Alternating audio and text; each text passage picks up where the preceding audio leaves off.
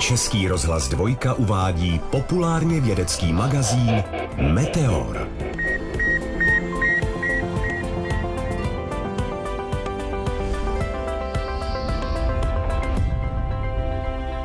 Dobrý den. Dobrý den. I v nejkratším měsíci roku je čas na vědu. K ní vás zve Meteor Příjemný poslech přejí autor pořadu Petr Sobotka. a Kateřina Březinová.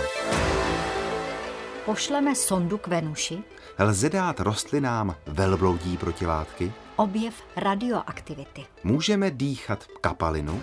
pavouci a nový způsob lovu. Příroda nebo laboratoř?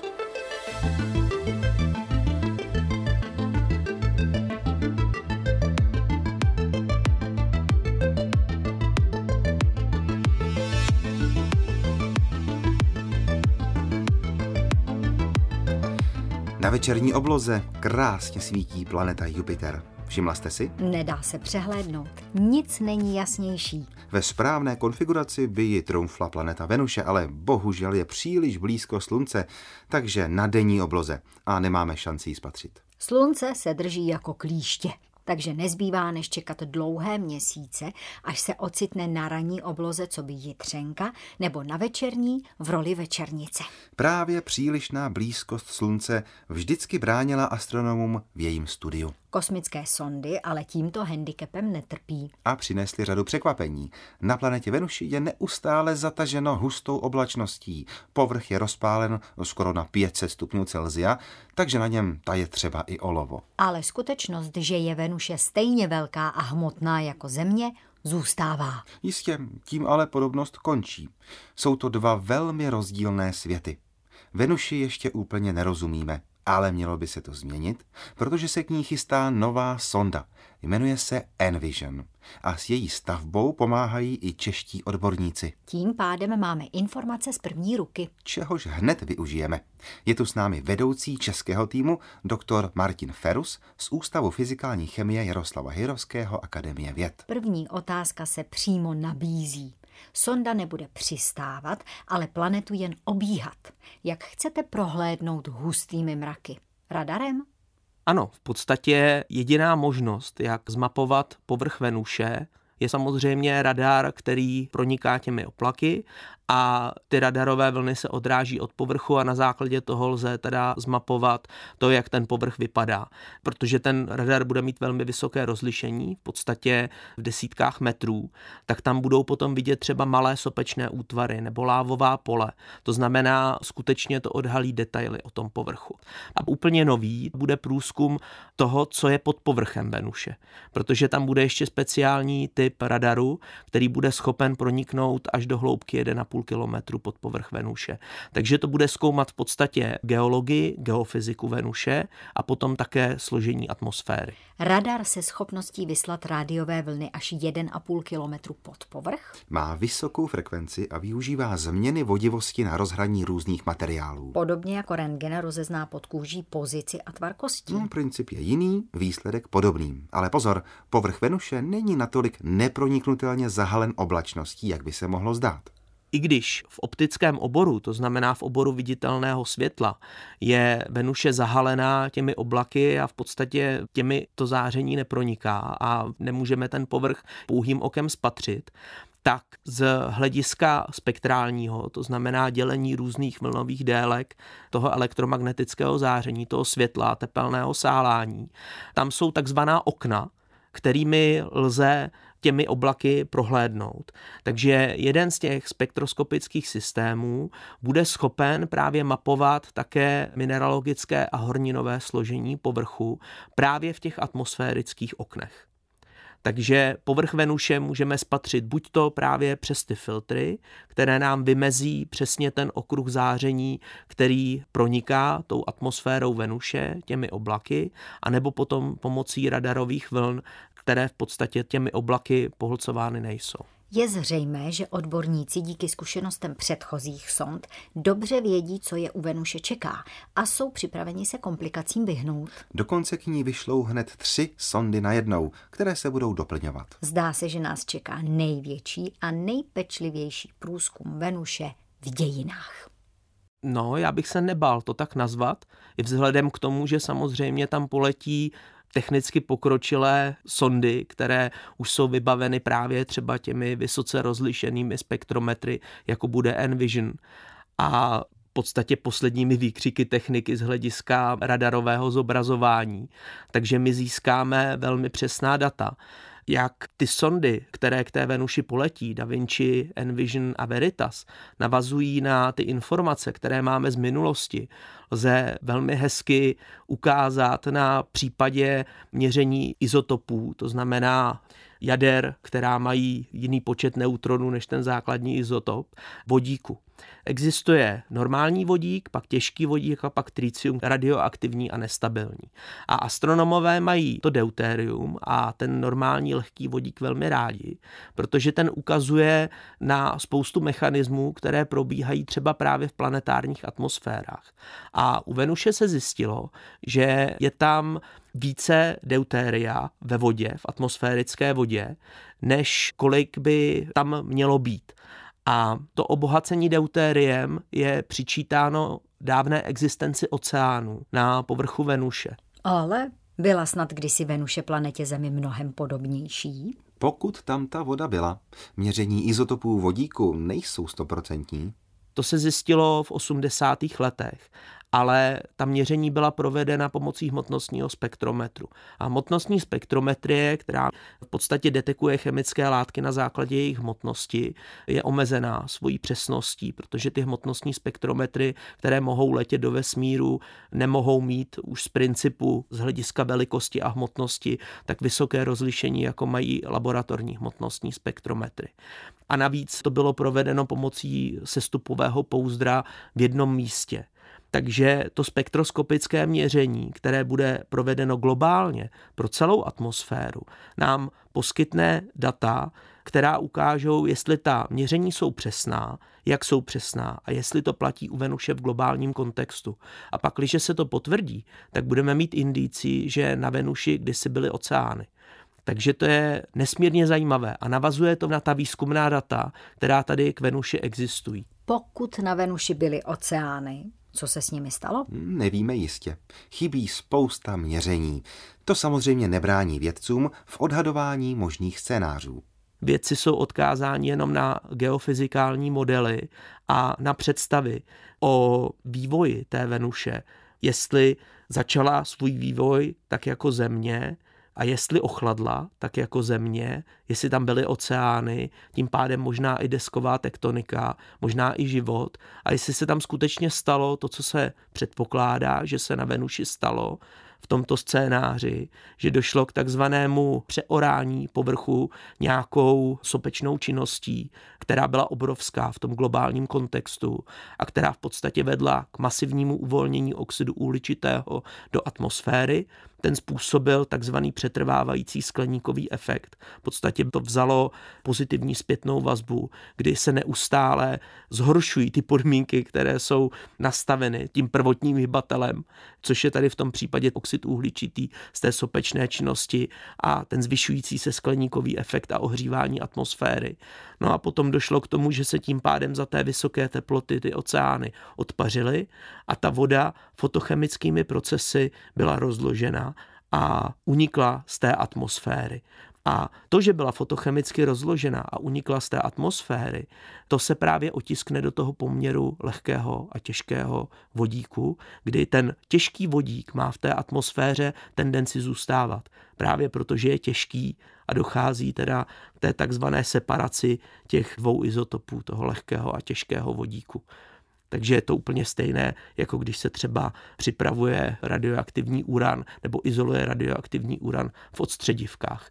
Takže Venuše a její atmosféra byla jedna taková velká odstředivka, kde právě došlo k nabohacení tím deutériem. Existuje spousta nezodpovězených otázek. Pane Ferusi, vy se musíte na novou sondu hrozně těšit, že jo?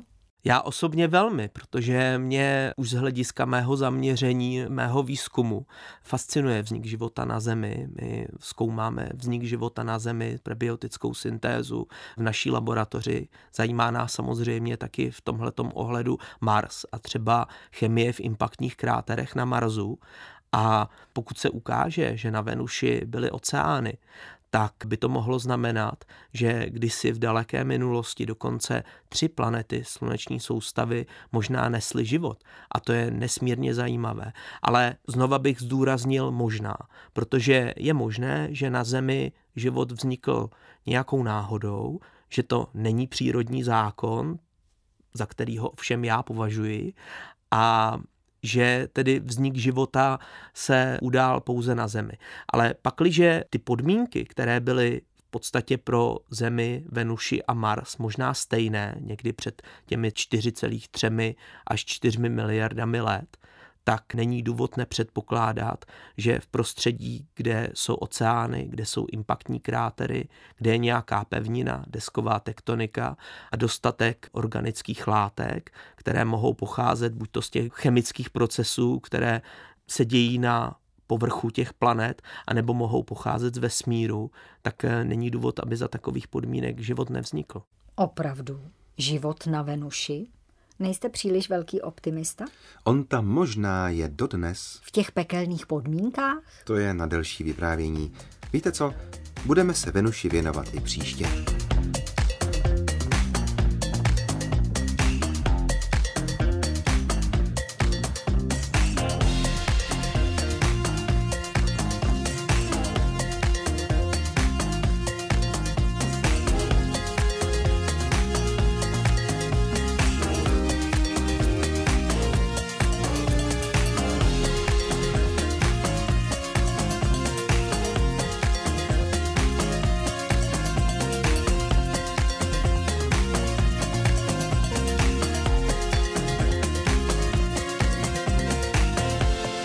Představte si, že pěstujete třeba pšenici a najednou ji napadne nějaký virus a máte po úrodě. Podobné situace nejsou bohužel výjimečné. Bakterie, viry, plísně nebo škůdci. Proti všem je potřeba plodiny chránit, jak je jen možné. Jenomže i ochrana má své limity. Navíc vždycky je lepší, když si rostliny umějí s nebezpečím poradit sami. Určitě to nějak zvládají, mají přeci svůj imunitní systém. Mají, i když od člověka a obratlovců odlišný, nemají například bílé krvinky té lymfocyty. Ano, v rostlinách žádná krev neproudí. Přesto teď přišli vědci s až fantastickou myšlenkou, jak obrany schopnost rostlin zvláštním způsobem vylepšit. Popíše nám ho profesor Václav Hořejší z Ústavu molekulární genetiky Akademie věd. Jeden britský tým napadlo, že by se mohlo zkusit vybavit ty rostliny nějak protilátkami. Když se uvažovalo o tom, že by to byly celé protilátky, tak to bylo zřejmé hned na začátku, že to asi takhle nepůjde, protože protilátky jsou docela komplikované molekuly, skládají se ze čtyř řetězců a ty jsou ještě pospojované a, a je k tomu potřeba k jejich produkci ještě všelijakých pomocných jiných proteinů během té jejich syntézy, takže to by takhle asi nešlo. Ale samozřejmě je napadlo udělat něco jednoduššího a to vzít jenom ty části, malé části protilátek, které obsahují to vazebné místo, a to je to důležité pro to rozeznávání pomocí protilátek, a udělat genetické konstrukty takové, které kodují jenom ta rozeznávací místa a a tyhle ty konstrukty přidělat na ty rostlinné receptory, které oni používají pro rozeznávání těch patogenů, virů a, a nějakých plísní a to, co parazituje na těch rostlinných buňkách. Pokusili se tedy vylepšit schopnost rostlinných protilátek rozpoznávat nebezpečí. Což je zásadní pomoc. Tohle to když udělali a udělali to s nejjednoduššími možnými takovými konstrukty, které pocházejí z protilátek z velbloudu nebo z lam. A ty jsou jednodušší než ty naše protilátky v tom, že nemají ty takzvané lehké řetězce. Ty mají protilátky, které obsahují jenom dva těžké řetězce, takže je to jednodušší.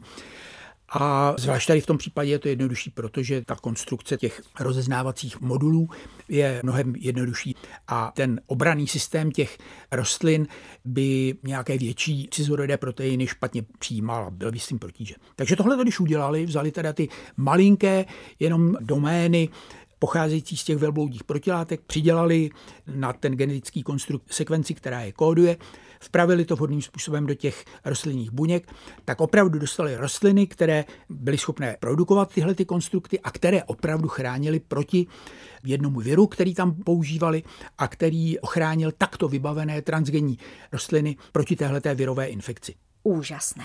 imunitní systém rostliny vylepšený o živočišné zbraně. Že to vůbec jde dohromady. Přitom nápad je to poměrně jednoduchý. Je docela s podivem, že to trvalo tak dlouho, než někdo na něco takového přišel. A je to asi tím, že ten trik byl hlavně v tom, aby se opravdu použilo jenom to nejmenší možné, což ty nanobodies z těch specifických velbloudích protilátek je vlastně něco, co se začalo používat relativně nedávno i v těch ostatních odvětvích pro diagnostické účely a pro terapeutické účely. Tak to asi vysvětluje, že dřív to nikoho tak nenapadlo. A je pravda, že i tady v tom případě asi bude problém v tom, že ty viry si zase najdou cestičku k tomu, aby vznikaly nějaké ty únikové varianty. A dobrá zpráva zase ale je, že se ukazuje i z té publikace, která se teď objevila v super prestižním časopisu Cell, že je možné udělat tu modifikaci takovou, že těch nanobodí z těch rozeznávacích modulů je tam možno dát několik za sebou a každý s trochu jinou specifitou. Takže tomu viru by potom dalo hodně práce, aby udělal takovou variantu, která by unikala všem z nich. Takže to asi je správné řešení. Máme tedy způsob, jak rostliny vylepšit. Opravdu by šel použít v praxi? Stojí to za to? To by se dalo použít jasně k tomu, že by se vytvořily transgenní rostliny, zrovna tak jako existují transgenní rostliny, které jsou odolné proti nějakým herbicidům třeba, nebo to, co dneska se běžně používá, co třeba v Americe je obrovský biznis a polovina soji a kukuřice pochází z takovýchhle geneticky modifikovaných rostlin, které mají výhody nejrůznější. Jsou odolnější proti nějakým chorobám, proti suchu, proti nějakým herbicidům, takže se tam ten herbicid dá použít na to pole, takže vyhubují plevel a a nevyhubí tu kukuřici nebo tu soju. Takže problém je, že v Evropě to asi bude problém, protože tady je takové to trošku, bych řekl, iracionální předpojatost vůči genetickým modifikacím, ať už rostlin nebo živočichů. A jedinou snad výjimkou je Velká Británie, která teda tím, že vystoupila z Evropské unie, tak se zbavila i nějakých těch regulací, no tak to je asi možná pro ně to jediné pozitivní ale jinak pevně doufám, že někdy se vzpamatuje ta Evropa, přizpůsobí se i tomu, co je vidět, že v té Americe se 20 let už používají tyhle ty geneticky modifikované rostliny a není s tím žádný problém. Jde tedy o genetickou úpravu rostliny, ale ještě nezaznělo, na které to zkoušeli. Bylo to testováno jednak samozřejmě na buněčných kulturách v té první fázi a potom taková oblíbená testovací rostlina těch rostlinných biologů jsou některé druhy tabáku, takže bylo to testováno na tabákových rostlinách. A už v minulosti bylo prokázáno, že co funguje u tabáku, bude fungovat i na jiných plodinách. Takže teď můžeme zařídit, aby rostliny byly chráněny i proti virům. Sami to nedokáží? Ty rostliny jsou chráněny proti virům pomocí těch svých receptorů, které jsou ale nedokonalé. A objevují se virové varianty, které překonají tu obranu.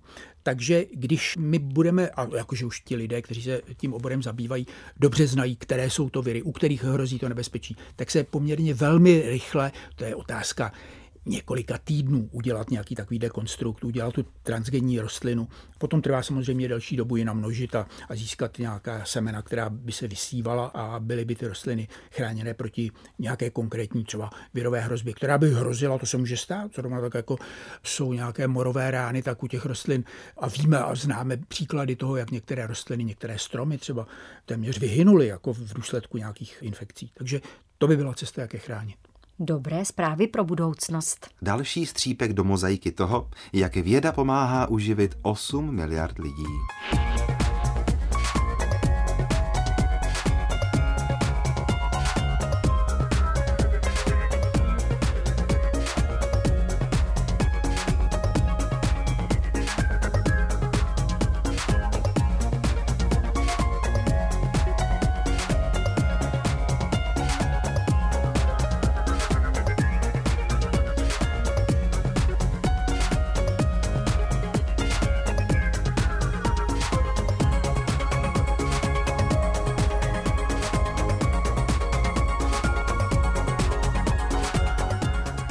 Se řekne radioaktivita, vybaví se většině posluchačů především jedno jméno. Marie Curie Sklodovská, polská rodačka, která ve Francii učinila řadu objevů. Jenomže označovat právě ji za objevitelku radioaktivity by bylo nefér. Ano, ona ji vysvětlila. Ale byl to někdo jiný, kdo si všiml, že některé látky vydávají záření sami od sebe. Henri Becquerel. Stalo se tento den 24. února. Paříž, pondělí 20. ledna 1896, pravidelné zasedání Francouzské akademie věd. Na jeho konci bývají na programu krátké vědecké referáty. Dnes matematik Henri Poincaré nechává kolovat snímky pořízené pomocí nových paprsků, které před několika týdny objevil Wilhelm Konrad Röntgen. Na dotaz čerstvého profesora fyziky Henryho Becquerela po konkrétním místě vzniku těch pronikavých paprsků Poincaré odpovídá. Vycházejí z toho místa výbojové trubice, kde její sklo žlutozeleně světelkuje dopadem katodových paprsků. To je přece fluorescence, konstatuje spíš pro sebe tazatel. Připomeňme, že fluorescence je světélkování trvající jen během budicího ozařování. Doma se pak Becquerel ponoří do objemné knihy svého otce, taktéž fyzika, s názvem Světlo, jeho příčiny a účinky. Zamyšleně se probírá reprodukcemi spekter fluorescenčního světla. Což takhle vybrat nějakou fluoreskující sloučeninu, nejlépe taky žlutozelenou, vybuzením na slunci se pokusit vyvolat v ní onu pronikavou fluorescenci a tu zachytit na fotografickou vrstvu. Kde však vzít takovou sloučeninu? Nenašlo by se něco ve sbírkách podědovi, rovněž fyzikovi? Našlo. A hned dvojmo. Síran uranilo draselný a dusičnan uranilu. Vybraná sůl vystavená účinku slunečního záření informuje Becquerel na schůzi akademie 24. února 1896, způsobila zčernání fotografické desky přesto, že tato byla zabalena do černého, zcela neprůsvitného papíru. Sloučenina tedy fluoreskuje pronikavým zářením i bez vysokého napětí výbojky. Další postup objevování radioaktivity je dokonale zdokumentován právě díky Becquerelovým referátům. Napřed přišel na to, že zkoumaná látka vysílá pronikavé paprsky i bez předchozího ozáření sluncem. Pravděpodobně tedy nejde o fluorescenci, nýbrž o fosforescenci. Připomeňme, že fosforescence je světelkování přetrvávající i nějakou dobu po ukončení osvitu. Poté zjistil, že ona pronikavá fosforescence, jak uvádí, během více než 160 hodin ve tmě v nejmenším nezeslábla. Za tu dobu by už fosforescence vyhasla. Poté se akademici dozvídají, že čistý uran září víc než jeho sůl. Dva týdny na to zase, že žlutozeleně fluoreskující dusičnan uranilu po rozpuštění ve vodě sice přestane fluoreskovat, ale pronikavé záření vydává dál. Prodírání neznámem pokračuje Až v pondělí 18. května 1896 Becquerel konečně konstatuje. Za schopnost vydávat pronikavé záření nemůže ani fluorescence, ani fosforescence, nýbrž uran sám o sobě. Tato vlastnost uranu nezávisí na jeho umístění, osvětlení nebo fyzikální či chemické podobě. Dva roky na to Marie Curie zavádí pojem radioaktivita. V roce 1903 Henri Becquerel získává Nobelovu cenu. Objev radioaktivity oznámil na den přesně před 128 lety.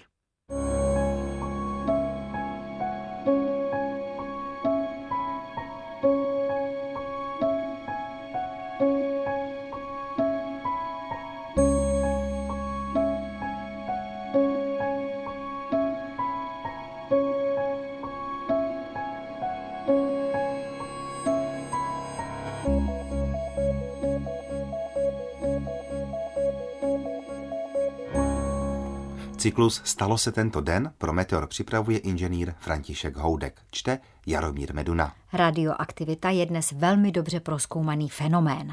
Příliš těžké atomy se zkrátka rozpadají. Jde o běžný jev a přírodní radioaktivity se obávat nemusíme. Záření, které z atomů vylétá, je ale ve velké dávce pro člověka nebezpečné. Nemoc z ozáření bych nikomu nepřála. Jsou ale známy organismy, které ho vydrží. Lidské tělo je v porovnání s jinými formami života poměrně křehké. Můžeme žít jenom v omezeném rozsahu teplot, koncentrace kyslíku nebo tlaku. A to vše při životě na povrchu. Jakmile bychom se vydali do jiného prostředí, bylo by to ještě horší. Už jsme se v posledních meteorech bavili o tom, jaká úskalí čekají na člověka ve váku nebo na nejvyšších horách. No a dnes se vydáme za opačným extrémem, do mořských hlubin, kde je nadmíru vysoký tlak. Potíže, kterým tam lidské tělo musí čelit, nám přiblíží doktor Tomáš Petrásek z Fyziologického ústavu Akademie věd. Těch změn je tam celá řada. Musíme si uvědomit, že na každých 10 metrů hloubky nám přibývá jedna atmosféra. Takže my, když se potopíme do 10 metrů, tak se nám tlak zdvojnásobí a pak roste velice rychle.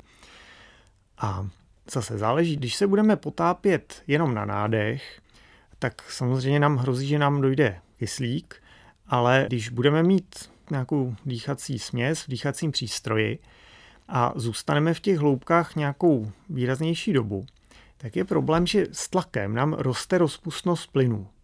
A tudíž se nám ta dýchací směs začne rozpouštět v krvi. A pokud je tam třeba dusík, že, tak se ten organismus nasítí tím dusíkem a potom, když budeme stoupat k hladině, musíme si dávat na tyhle ty rozpuštěné plyny pozor, aby přesně nenastal ten efekt otevřené láhve se šampaňským. Proto potápěči musí konat pravidelné tzv. dekompresní přestávky. Oni se vynořují na etapy, vždycky o nějaký určený počet metrů stoupnou, tam si musí dát pauzu. V praxi se ukázalo užitečnější dělat to takhle na etapy, než jenom pomalej stoupat, protože tam se to obtížněji odhadne a asi i to zbavování se těch plynů je horší. O tomhle jsem slyšela. Při špatném postupu může dojít k takzvané kesonové nemoci. Dalším úskalím je, že plyny v dýchací směsi se v hloubce tlakem změní. Když tady máme 20% kyslíku v normálním dechovaném vzduchu a teď bychom si ten vzduch chytili do lahve a potopili se s ním do 10 metrů, kde je dvojnásobný tlak, tak najednou se to bude chovat, jako kdybychom dýchali 40% kyslík. A takhle se to neustále násobí. Tudíž v těch velkých hloubkách se ty plyny chovají, jako kdyby jich bylo mnohem víc a začnou se chovat divně. Takže už třeba od nějakých těch násobků normální koncentrace může být toxický kyslík. Když budeme vdechovat normální vzduch, tak v něm je dusík. Ten normálně vnímáme jako úplně inertní plyn, který prostě nic nedělá, do ničeho se nezapojuje. Ale když ho začneme inhalovat pod dostatečně vysokým tlakem, což může být od nějakých třeba 30-40 metrů, tak on se začne chovat podobně jako inhalační anestézie, nebo co je možná lidem bližší jako alkohol. Mezi potápěči se tomu říká Martiny efekt, že na každých 10 metrů jako byste si dali jedno Martiny. Jenomže místo zábavy to může přinést i smrt. Potápěč si může milně myslet, že je na souši a vyndat si dýchací trubici z pusy. Existuje řešení i pro tuto situaci? Nedá se s tím skoro nic dělat, pokud dýcháme normální vzduch. Ani se na to nedá zvyknout, na rozdíl od alkoholu nedá se vytrénovat si játra. Takže jediné, co lze, je použít nějakou jinou směs plynů, než co my tady dýcháme. Namíchat si ji tak, aby odpovídala tomu tlaku. Nejčastěji se používá helium, které teda jednak je s ním legrace, je to taková jedna velká heliová party, a jednak je známé tím, že je velmi málo toxické i při vysokých tlacích. Takže to je taková nejběžnější volba. Já jsem slyšela ještě o dalším problému potápěčů. Říká se mu nervový syndrom. O co jde? To nastupuje ještě při větších tlacích než ta dusíková narkóza. Je to taková trošku záhadná věc, protože úplně přesně není známo, jakým mechanismem to v tom organismu vzniká. Začíná to někde třeba na těch 100 metrech, Zatímco ta dusíková narkoza postihuje tak nějak víceméně všechny. Tenhle ten syndrom je zase hrozně individuální, někoho to dostane mnohem dřív, někdo je proti tomu relativně odolný. A začne se to projevovat třeba třesem, ten člověk může mít pocit, jak kdyby po něm lezl nějaký hmyz, prostě svědění, takovéhle všelijaké pocity.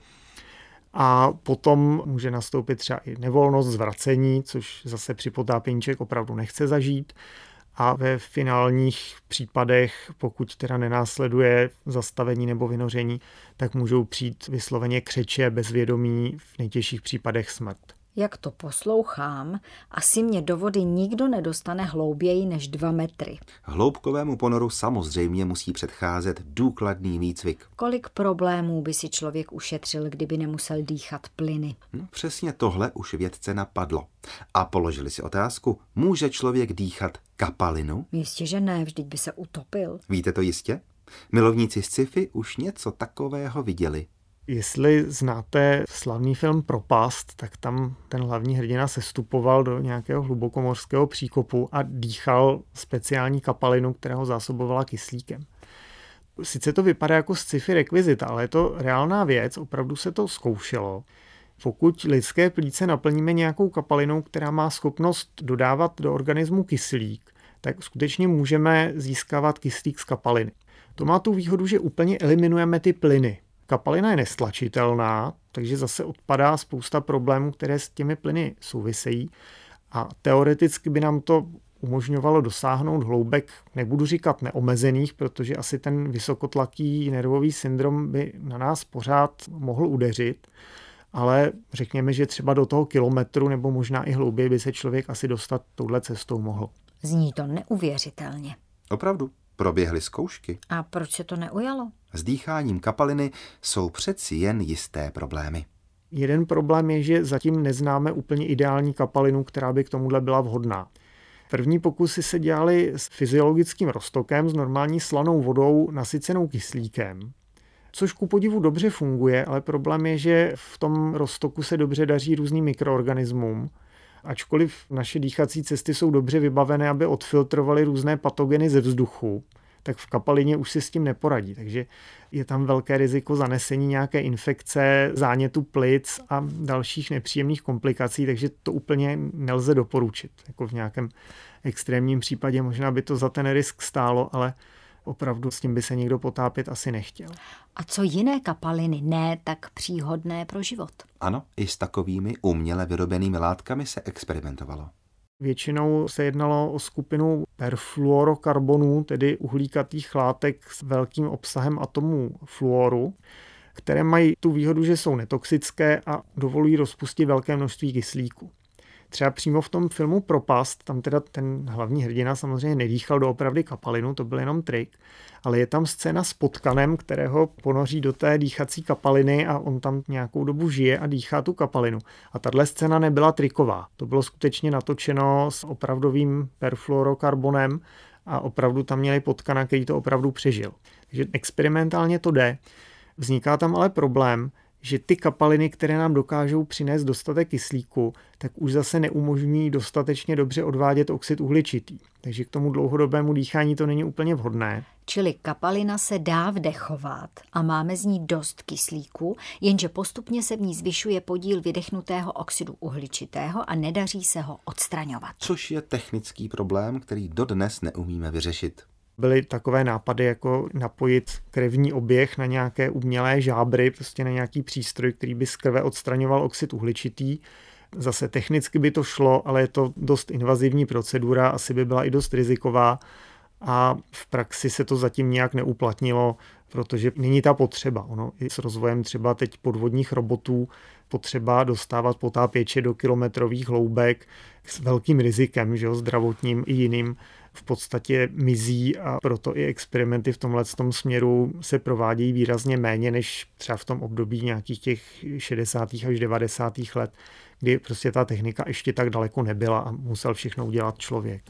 I kdybychom problémy vyřešili, ještě jsme nezmínili, jak se s dýcháním kapaliny vyrovná člověk. Je pravda, že jakmile se nám do plic dostane voda, kašleme. Víme, že je něco špatně a instinktivně se tomu bráníme. Psychologicky to musí být velmi náročné potlačit strach z utopení. Navíc kapalina je hustší než plyn. Dokáží vůbec plíce mechanicky pumpovat vodu? Rozhodně ta psychologická bariéra je tam velká s tou mechanickou prací. On je to ale problém i při dýchání plynu při těch vysokých tlacích, protože i hustota toho plynu stoupá až o řád nebo víc. Takže ty potápěči, kteří třeba experimentálně se dostali do těch 500 metrů nebo ještě hlouběji, tak i když dýchají to helium, které jako normálně proudí velice dobře, tak popisují právě pocity dost podobné, jako kdyby dýchali kapalinu, že to dýchání je pracné, bolí je mezižeberní svaly, mají pocit, jak kdyby jim ten vzduch v tom hrdle klokotal opravdu jako voda. Takže tomuhle se asi úplně nevyhneme, pokud bychom si do těch plic nenainstalovali nějaký motorek, který by nám to médium tam proháněl. Pro mě je to stejně nepředstavitelné dýchat kapalinu. Třeba jednou vědci najdou technické řešení a bude možné poslat potápěče do větší hloubky. Už teď jim držím palce.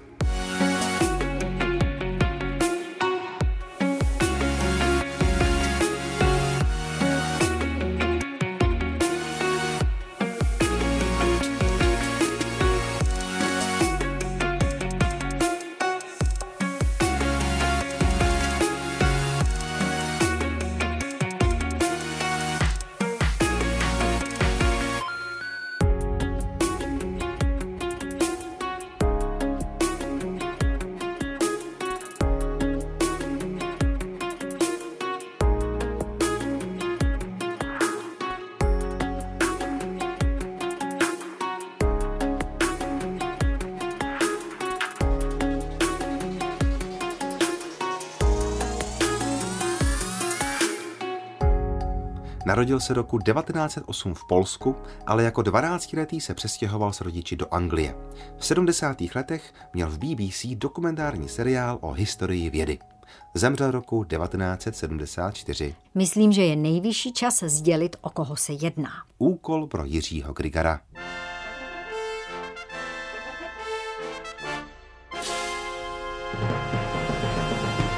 Jeden zajímavý muž, který má hodně citátů, se jmenuje Jakob Bronovský. Byl to matematik, biolog, filozof, takže měl velice široké spektrum a ten citát zní Celá věda, všechny lidské myšlenky jsou v jistém smyslu hrou. Hned se pozná, že šlo o přemýšlivého člověka.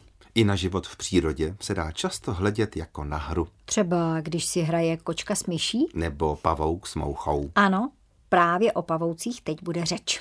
Jenomže bez těch much se obejdeme. Pavouci, které nám představí biolog profesor Jaroslav Petr, totiž požírají jiné pavouky. Pavouci ostníci jsou Někdy se jim v angličtině říká, že to jsou piráčtí pavouci nebo pavouci piráti. To protože oni se živí jinými pavouky. A ty strategie lovecký tak jsou velmi zajímavé, protože oni třeba přijdou k síti jiného pavouka a začnou na ní jemně brnkat. A někteří brnkají tak, jako, že to vypadá, že se tam něco chytilo. Takže ten pavouk vyběhne za tou údajnou kořistí a vlítne rovnou do kusadel toho pirátského pavouka. Někteří pavouci zase zneužívají toho, že jiní pavouci, když sameček si namlouvá samičku, tak se musí ohlásit, protože ta samička by si ho mohla s tou kořistí velmi snadno splíst. Pavouci jsou kanibalové. Tak ten pavouk, ten sameček zase brnká na tu síť, ale tohle je jakási serenáda. To oznamuje svůj příchod a tihleti piráčtí pavouci to imitují na tu samičku si tam zabrnkají a ona jim naběhne zase a oni ji zase sežerou. Nevěsta k sežrání. Hmm. Jenomže ženichem, o kterého nestála. Každopádně mají úžasné strategie, jak přechytračit jiné pavouky. A teď byla objevena další. V Kostarice přistihli vědci jednoho pirátského pavouka, toho ostníka, který se latinsky jmenuje Galanor siquires, české jméno nemá, při zvláštním způsobu lovu. Oni si všimli, že ten pavouk na okraji listů navěsí jednotlivá vlákna pavučiny a nechá je volně vlát ve vzduchu. Nebylo jasné, k čemu je to dobré. Ten pavouk ale u těch vláken sedí a číhá a kontroluje jejich pohyb. A k čemu je to dobré, se ukázalo za chvíli, když jiný pavouk si začal v blízkosti stavět svoji síť, protože ten pavouk musí nejdřív natáhnout vlákno mezi dvěma pevnými body, mezi třeba dvěma větvičkami. A udělá to tak, že si na tu jednu větvičku sedne a vypustí vlákno, počká si na vítr, že jo, až to bude pěkně foukat. A to vlákno vytahuje, vytahuje a to vlákno se vodorovně natahuje, až se za něco chytí a v té chvíli on má to vodorovné lano, ten základ té své sítě, vydá se po něm na druhou stranu a pak si teda spustí ještě vlákno dolů někam a vytvoří trojuhelníkový základ budoucí sítě. Ano, to je poměrně běžný způsob stavby pavučiny. Pirátský pavouk si toho je dobře vědom. Ukázalo se, že dokáže využít situace ve svůj prospěch. Ve chvíli, kdy pavouk si začne stavět tu svoji síť a pustí to svoje základní vlákno, tak se mu může lehko stát, že se mu to vlákno chytí na nastražená vlákna toho pirátského pavouka. A v té chvíli se ta vlákna na sebe přilepí. A ten pavouk, který si staví síť, tak najednou zjistí, že už mu to vlákno volně nevlaje, že se tam za něco chytlo, že to není prověšené. Takže se potom vlákně vydá zjistit, kam to vede a zároveň po tom druhém nastraženém vlákně se spouští ten pirátský pavouk. On přeci jenom není schopný se potom pohybovat naprosto bez nějakých vibrací. Takže ten pavouk, ta kořist potenciální, tak ta brzy zjistí, že se k ní něco blíží. Takže po záchraném vlákně se spustí dolů. Tihleti pavouci, když skočí, tak neskáčou střemhlav jen tak, ale spustí to záchranné vlákno, tam se někde přichytí a na tom záchranném vlákně on pak zůstane třeba vyset nehoupe se, nekroutí se nic, to je vlastností pavučiny.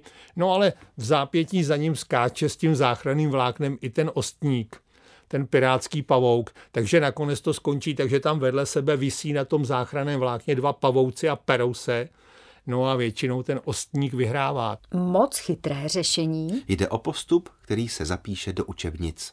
Tady jsme svědky jednak úplně nového způsobu lovu. To zatím nikde nikdo neviděl a že už jsme si v Meteoru třeba vyprávěli o těch křižáčcích, kteří se nechají vystřelit na tu svoji kořist ze sítě. Tak tohle je naprostá novinka a taky je to novinka v použití pavučiny. Ta pavučina se využívá pro nejrůznější věci. Samičky si do kokonu z pavučiny zabalí vajíčka a odchovávají v tom mláďata třeba. Ale k výrobě takovéhle pasti, která je tvořena jenom jedním vláknem, tak to je taky premiéra. Takže pavouci zase překvapili tím, do jaké různorodosti se na té naší planetě vyvinuli. Ano, do úžasné rozmanitosti. Vždyť je známo přes 50 tisíc druhů pavouků. Žijí snad všude. A jak jsme právě slyšeli, neloví jen hmyz. Ostník bravurně využívá okamžiku, kdy se chystá k lovu jiný pavouk.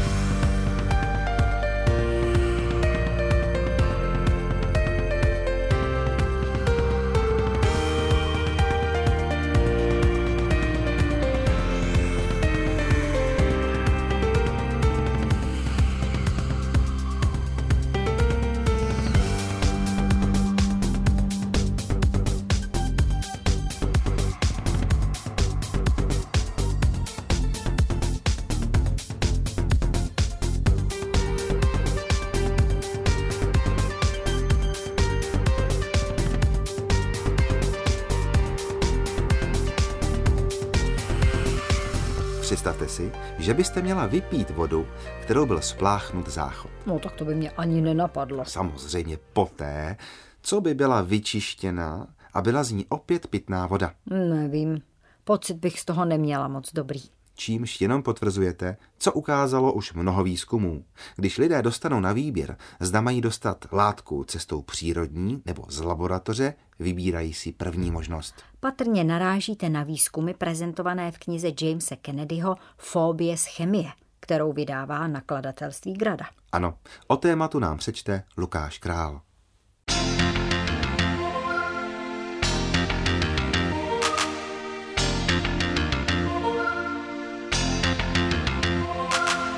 Příroda nebo laboratoř?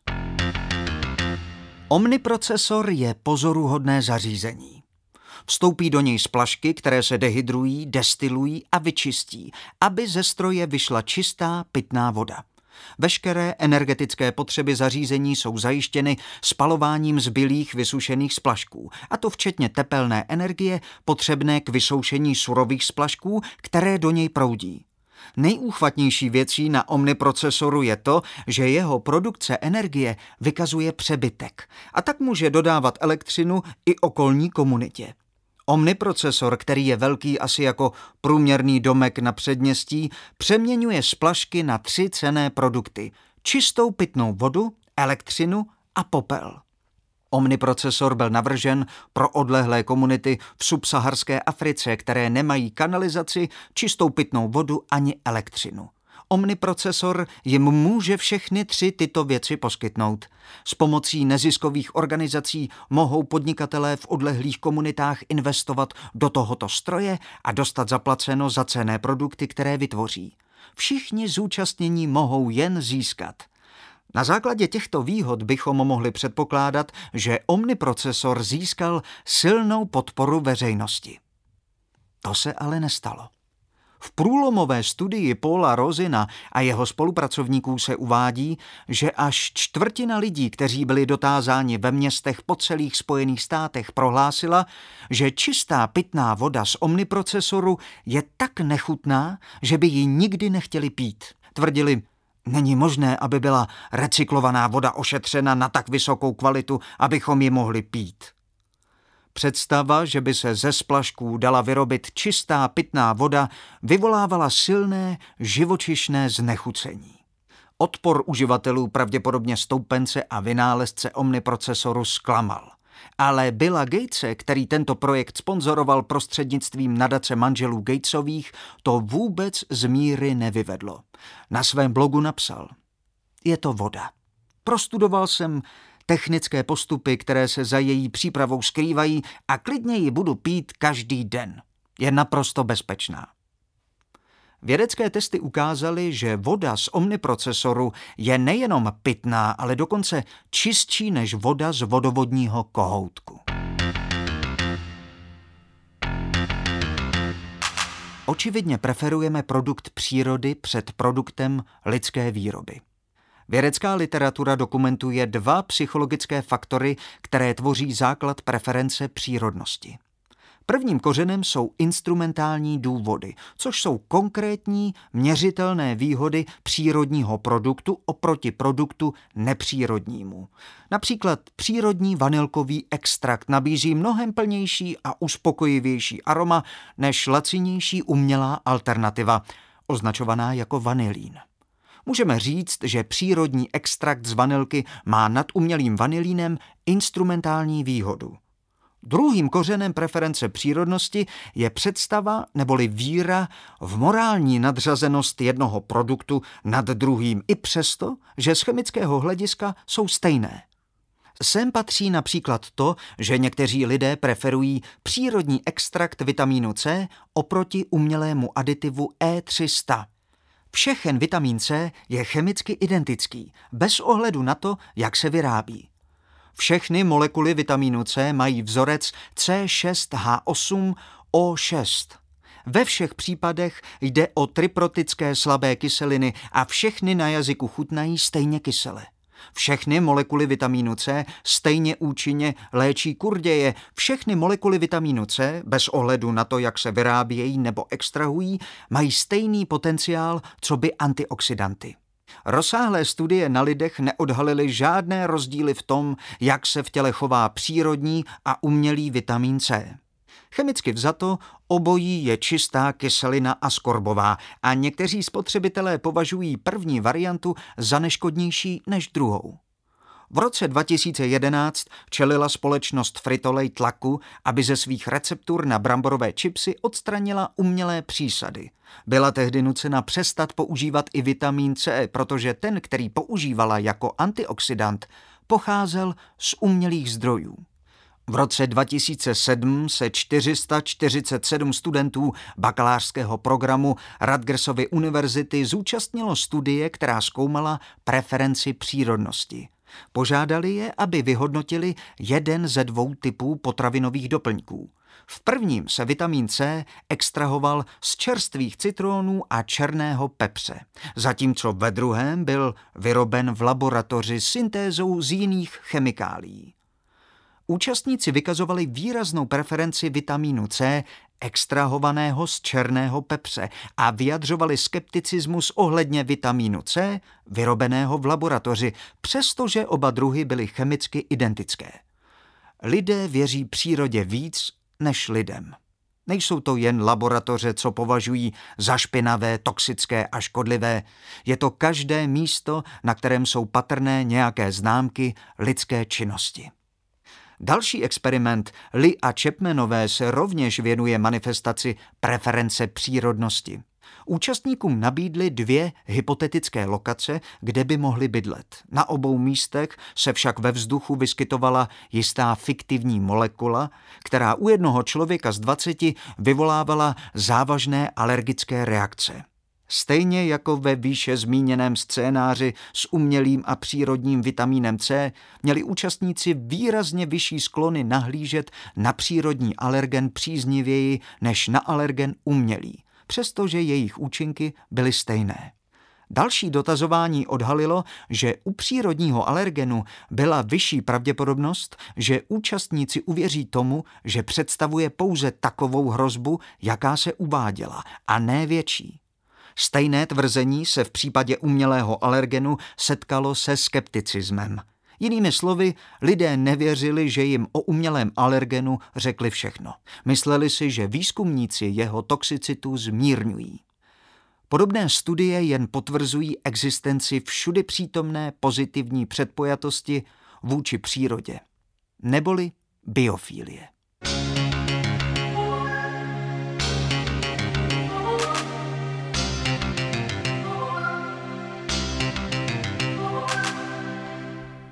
Myslím, že k této skupině také patřím. Hmm, není na tom nic špatného. Kniha jenom upozorňuje na to, že mít rád přírodní řešení ještě neznamená, že se musí člověk bát řešení dosažených pomocí chemie. Slyšeli jsme, že chemickým složením může jít o naprosto stejné látky. Ano, fobie z chemie není na místě. Na svém místě naopak je meteor. Myslím ve vysílání Českého rozhlasu. Takže za týden ve stejnou dobu. Naslyšenou.